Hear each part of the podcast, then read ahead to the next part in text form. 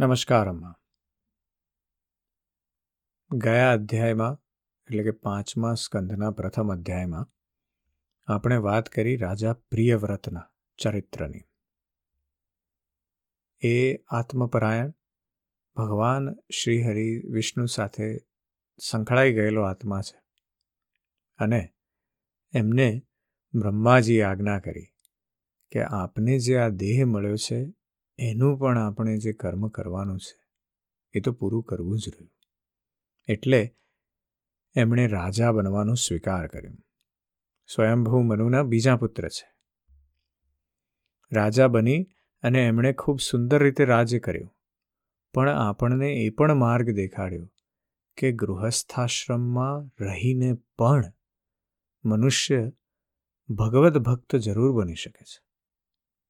અને મોક્ષ પ્રાપ્તિની પ્રયત્ન પણ કરી શકે છે અને મેળવી પણ શકે છે. એટલે એટલા માટે પ્રિયવ્રતનું ચરિત્ર આપણા માટે ખૂબ ઉમદા છે.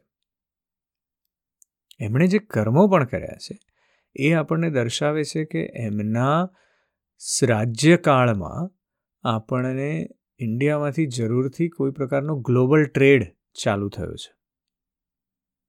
અને એ પણ આપણને દર્શાવે છે કે એમણે કેવી રીતે પૃથ્વીથી ચારે તરફ આપણને જે રૂપકમાં દર્શાવ્યું એમણે મેટાફોરિકલી કે એમણે ચારે તરફ પોતાના રથથી પૃથ્વીના સાત વખત પૃથ્વીને પોતાનો રથ ચલાવે પૃથ્વીની આસપાસ અને એ રીતે રાજા પ્રિયવ્રતે સાત દ્વીપોની રચના કરી અને સાત ખંડની રચના કરી એમ કહી શકાય અને સમુદ્રોની વચ્ચે એમણે ચાસ પાડી દીધા જે ઘોડાથી, એમના રથથી, એમાં સમુદ્રો બન્યા. અને એની વાત છે, એટલે એમણે સમાજની રચનાની વાત થઈ છે. ભાઈ ભાઈ વચ્ચે ભેદ ના થાય. સાત પુત્રો છે, દસ પુત્રો છે, પણ સાત સાત પુત્રો એ કર્મયોગમાં આસક્ત છે અને ત્રણ પુત્રો તો ભગવદ્ ભક્ત થઈ ચૂક્યા છે. આધ્યાત્મમાં આસક્ત છે. એટલે એમણે સાત ખંડોની રચના કરી, દરેક પુત્રને એક એક ખંડ સોંપી દીધો અને પછી પોતે નિવૃત્ત પરાયણ થયા. એમના એક પુત્ર આગ્નેદ્રની વાત આજના અધ્યાયમાં કરવાય છે. સુખદેવજી અને રાજા પરીક્ષિત વચ્ચે વાર્તાલાપ ચાલી રહ્યો છે. ત્યાં સુખદેવજી કહે છે કે, પિતા પ્રિયવ્રત આ પ્રમાણે તપસ્યામાં સંલગ્ન થઈ ગયા.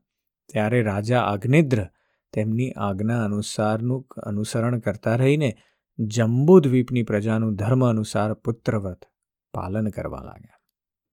એકવાર તેઓ પિતૃલોક પામવાની કામનાથી સતપુત્રની પ્રાપ્તિ માટે પૂજાની બધી સામગ્રી એકઠી કરી અને સુરસુંદરીઓના ક્રીડાસ્થળ એવા મંદરાચલની એક ઘાટી એટલે કે પહાડી પ્રદેશમાં ગયા અને તપસ્યામાં તત્પર થઈને એકાગ્રચિતે પ્રજાપતિઓના પતિ શ્રી બ્રહ્માજીની આરાધના કરવા લાગ્યા. આદિદેવ બ્રહ્માજીએ જ્યારે એમની અભિલાષા જાણી લીધી, રાજા અગ્નિદ્રની, ત્યારે તેમણે પોતાની સભાની ગાયિકા પૂર્વચિત્તી નામની અપ્સરા તેમની પાસે મોકલી. આગ્નેદ્રજીના આશ્રમની પાસે એક અત્યંત રમણીય ઉપવન હતું. તેમાં તે અપ્સરા વિચરણ કરવા લાગી. તે ઉપવનમાં જાત જાતના ગીચ વૃક્ષોની ડાળીઓ પર સોનેરી વેલીઓ ફેલાવેલી હતી. તેમના પર બેઠેલા મોર વગેરે ઘણી જાતના સ્થળચર પક્ષીઓના યુગલો, સમુધર, સમધુર બોલીઓ બોલી રહ્યા હતા. તેમનો ષડજ વગેરે સ્વરોથી યુક્ત ધ્વનિ સાંભળીને સચિત થયેલા જળકુકડી, કારંડવ, કલહંસ વગેરે જળચર પક્ષીઓ વિવિધ પ્રકારે કલરવ કલવા લાગતા હતા. એનાથી ત્યાંના કમળવનનોની સુશોભિત નિર્મળ સરોવરો ગુંજન કરવા લાગતા હતા. પૂર્વચિત્તીની વિલાસપૂર્ણ, સુલલિત ગતિવિધિથી અને પાદ વિન્યાસ એટલે કે ચાલથી અને એની શૈલીથી ડગલે ને પગલે તેના ચરણોના નૃપુરોનો ઝણકાર થઈ ઉઠતો હતો.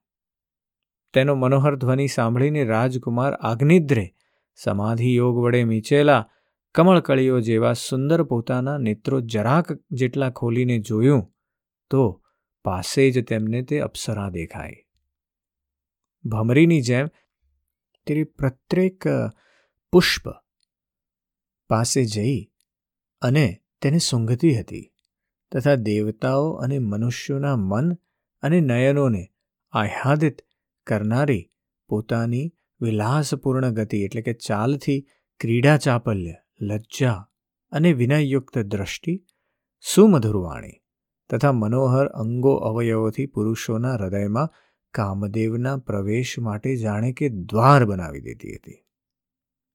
જ્યારે તે હસી હસીને બોલવા લાગતી હતી, ત્યારે એવું પ્રતીત થતું હતું કે જાણે તેના મુખમાંથી અમૃતમય માદક મધ જરી રહ્યું છે.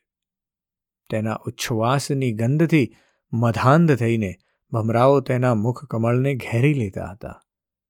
ત્યારે તે તેમના બચવા માટે જલ્દી જલ્દીથી પગ ઉપાડીને ચાલતી, ત્યારે તેના કૂચ કળશ, એટલે કે કળશ જેવા સ્તન, વેણી અને કંદોરો હાલવાથી ઘણા જ સોહામણા લાગતા હતા. આ બધું જોવાથી ભગવાન કામદેવને આગ્નિદ્રના હૃદયમાં પ્રવેશવાની તક મળી ગઈ. અને આ ઘટના બહુ જરૂરી છે. કે જ્યાં સુધી એ સમાધિમાં બંધ હતા, ત્યાં સુધી એમને કોઈ ભાવ નથી, કશી ખબર નથી આગ્નિદ્રને અને પુત્ર પ્રાપ્તિની ઈચ્છા છે એટલે ભગવાન બ્રહ્માજીએ જાણી લીધું, એટલે અપ્સરાને મોકલી છે. અને અપ્સરાને સહેજ એમણે આંખો ખોલીને જોઈ, ત્યાં તો કામદેવ પ્રવેશી ગયા એમના હૃદયમાં. અને તેથી તેમને આધીન થઈને, એટલે કે કામદેવને આધીન થઈને અગ્નિદ્રને અંદર પહોંચ્યા પછી આગ્નિદ્રને હવે અપ્સરાને પ્રસન્ન કરવા માટે ઉન્મત્તની જેમ અગ્નિદ્ર આવું કંઈક કહેવા લાગ્યા. હે મુનિવર્ય તું કોણ છું? આ પર્વત પર તું શું કરવા ઈચ્છે છે? તું પરમ પુરુષ શ્રી નારાયણની કોઈ માયા તો નથી ને? અને એમણે એમના ભવા તરફ સંકેત કર્યો અને કહ્યું કે, મિત્ર, તે દોરી વિનાના આ બે ધનુષ્ય શા માટે ધારણ કર્યા છે? એટલે કે એમણે કેટલી સુંદર કલ્પના કરી છે કે એની જે ભ્રમરો છે એ જાણે પ્રત્યંચા ચઢાવેલું ધનુષ્ય હોય, એના જેટલી સુંદર છે. એમનાથી શું તારું પોતાનું કોઈ પ્રયોજન છે? કે પછી આ સંસાર અરણ્યમાં મારા જેવા મત મૃગોનો શિકાર કરવા ઈચ્છે છે? વ્યાસજીને જ્યારે શૃંગાર રસ લખવો હોય ને, ત્યારે પણ એટલું ઉત્કૃષ્ટતાથી લખી શકે છે. કેટલા સુંદર પોએટિક વાત કરી છે. કે પોતાની હવે કોઈ એક પ્રિય વ્યક્તિ મળી છે, તો એની આંખો અને એની ભ્રમરોને જોઈને તમે આટલું સુંદર વર્ણન કરી શકો. એ કંઈ વાત જ જુદી છે. એની અંદરનો પ્રેમ જ જુદો છે. નેત્ર કટાક્ષો તરફ સંકેત કરી અને અગ્નિદ્રએ કહ્યું કે, તારા આ બે બાણ તો ઘણા સુંદર અને તીણા છે. અહો એમાં કમલદલની પાંખડીઓ છે. દેખાવમાં ઘણા શાંત છે અને છે પણ પીંછા વિનાના. અહીં વનમાં વિચરતા તું એમના કોના પર છોડવા ઈચ્છે છે અમે જાણતા નથી. મારી એટલી જ માંગણી છે કે તારું પરાક્રમ અમારા જેવા જળબુદ્ધિઓ માટે કલ્યાણકારી થાવ. એના ભવા તરફ જોઈ અને અગ્નિદ્ર કહે છે કે, હે ભગવાન, તારી ચારે બાજુએ આજે શિષ્યો અધ્યયન કરી રહ્યા છે. તેઓ તો નિરંતર રહસ્યયુક્ત સામગાન કરતાં કરતાં જાણે ભગવાનની સ્તુતિ કરાઈ રહ્યા હોય. અને જેમ ઋષિઓ વેદની શાખાઓનું અનુકરણ કરે છે, તેવી જ રીતે બધા તારા ચોટલામાંથી ખરેલા પુષ્પોનું સેવન કરી રહ્યા છે. પૂર્વચિત્તીના નુપુર ધ્વનિ તરફ સંકેત કરી અને મહારાજ અગ્નિદ્ર કહે છે કે, હે બ્રહ્મન, તારા ચરણોરૂપી પિંજરાઓમાં જે તેતર પુરાયેલા છે, તેમનો ધ્વનિ તો સંભળાય છે પણ તેમનું રૂપ જોવામાં આવતું નથી. અને કરધની સહિત પીળી સાડીમાં અંગની કાંતિની ઉપેક્ષા કરીને તારા નિતંબો પર કદંબના પુષ્પો જેવી આ આભા ક્યાંથી આવી? એમની ઉપર તો અંગારાઓના મંડળ જેવું પણ દેખાય છે, પરંતુ તારું વલકલ વસ્ત્ર ક્યાં છે? અને પછી એના વક્ષસ્થળ તરફ ધ્યાન કરી અને કહે છે કે, હે દ્વિજવર તારા બંદે સુંદર શિંગોમાં શું ભરેલું છે? અવશ્ય તેમનામાં ઘણા અમૂલ્ય રત્નો ભરેલા છે. તેનાથી જ તારો મધ્ય ભાગ એટલે કે કટિપ્રદેશ આટલો કૃશ હોવા છતાં પણ તું તેમનો બોજ વહી રહી છું. અહીં જઈને તો મારી દ્રષ્ટિ પણ જાણે રોકાઈ ગઈ છે. અને હે શુભાગા આ શિંગો પર તે જે લાલ લાલ લેપ જેવું શું લગાડ્યું છે? તેની ગંધથી તો મારો આખો આશ્રમ મહેકી ઉઠ્યો છે.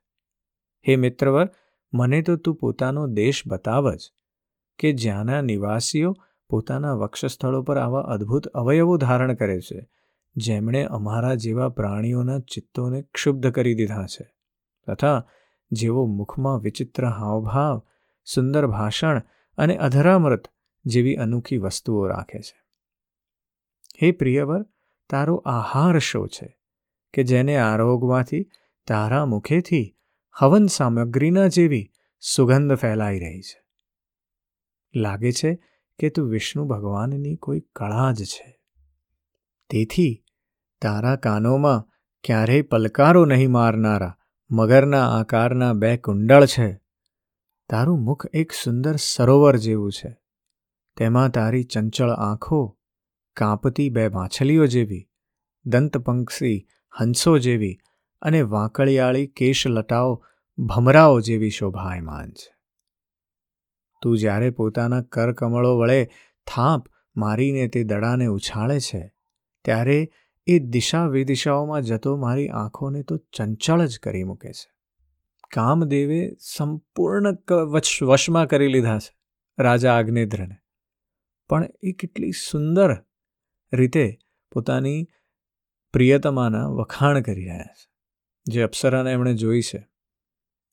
એ કહે છે કે સાથે સાથે મારા મનમાં પણ તારા કુંડળો ખળભળાટ પેદા કરી મૂકે છે. તારો વાંકો જટા સમૂહ ખુલી ગયો છે. તું એને સંભાળતું નથી. અરે, આ ધૂર્ત વાયુ કેવો દુષ્ટ છે કે જે વારંવાર તારા કટિવસ્ત્રને ઉડાડી મૂકે છે. હે તપોધન, તપસ્વીઓના તપને ભ્રષ્ટ કરનારું આ અનુપમ રૂપ તે કયા તપના પ્રભાવે મેળવ્યું છે? મિત્ર, આવ થોડા દિવસ મારી સાથે રહીને તપસ્યા કર અથવા ક્યાંક વિશ્વનો વિસ્તાર કરવાની ઈચ્છાથી બ્રહ્માજીએ તો મારા પર આ કૃપા કરી નથી ને? સાચે જ, તું બ્રહ્માજીએ જ આપેલી પ્રિય ભેટ છું. હવે હું તને છોડી શકું નહીં. તારામાં તો મારા મન અને આંખો એવા અટવાઈ ગયા છે. કે અન્યત્ર જવા ઈચ્છતા નથી. હે સુંદર શિંગોવાળા, તારું જ્યાં પણ જવાનું મન હોય, મને પણ ત્યાં જ લઈ જા. હું તો તારો અનુચર છું અને તારી આ મંગળમય સખીઓ પણ ભલે આપણી સાથે રહે. રાજા અગ્નિદ્ર કમ્પ્લીટલી પ્રેમ, પ્રેમમય થઈ ગયા છે. કામદેવે સંપૂર્ણ કંટ્રોલ લઈ લીધો છે અને રાજા અગ્નિદ્ર હવે એકદમ લવ એટ ફર્સ્ટ સાઇટની જે વાત છે, એવું થયું છે અહીંયા.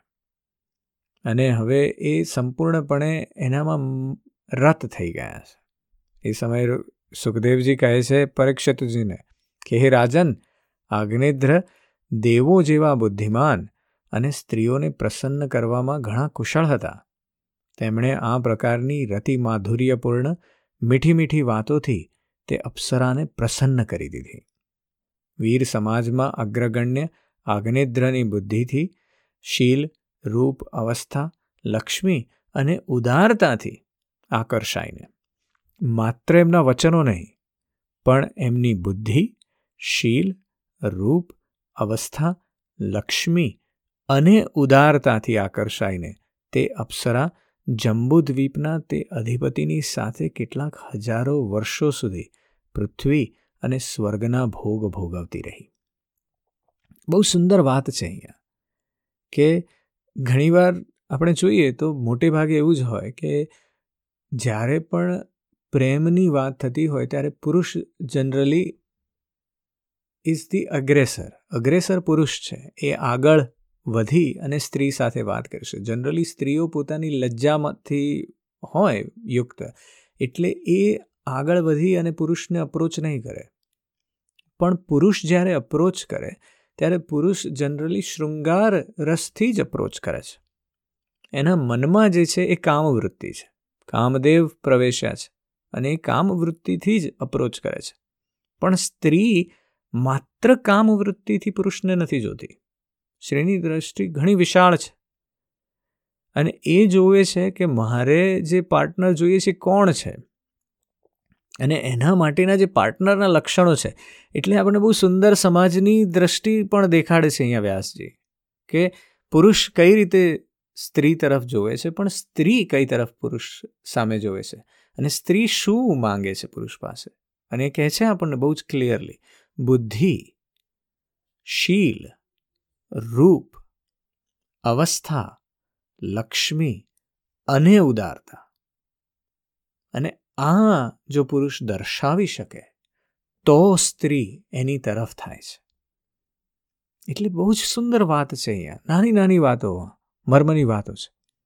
અને પછી રાજા અગ્નિદ્ર અને અપ્સરા પૂર્વચિત્તી એ બંને હજાર વર્ષ સુધી સાથે રહી અને પૃથ્વી અને સ્વર્ગનો ભોગ ભોગવતા રહ્યા. નૂરશ, નૃપશ્રેષ્ઠ અગ્નિદ્રે તેના ગર્ભથી નાભી. કિમપુરુષ હરિવર્ષ.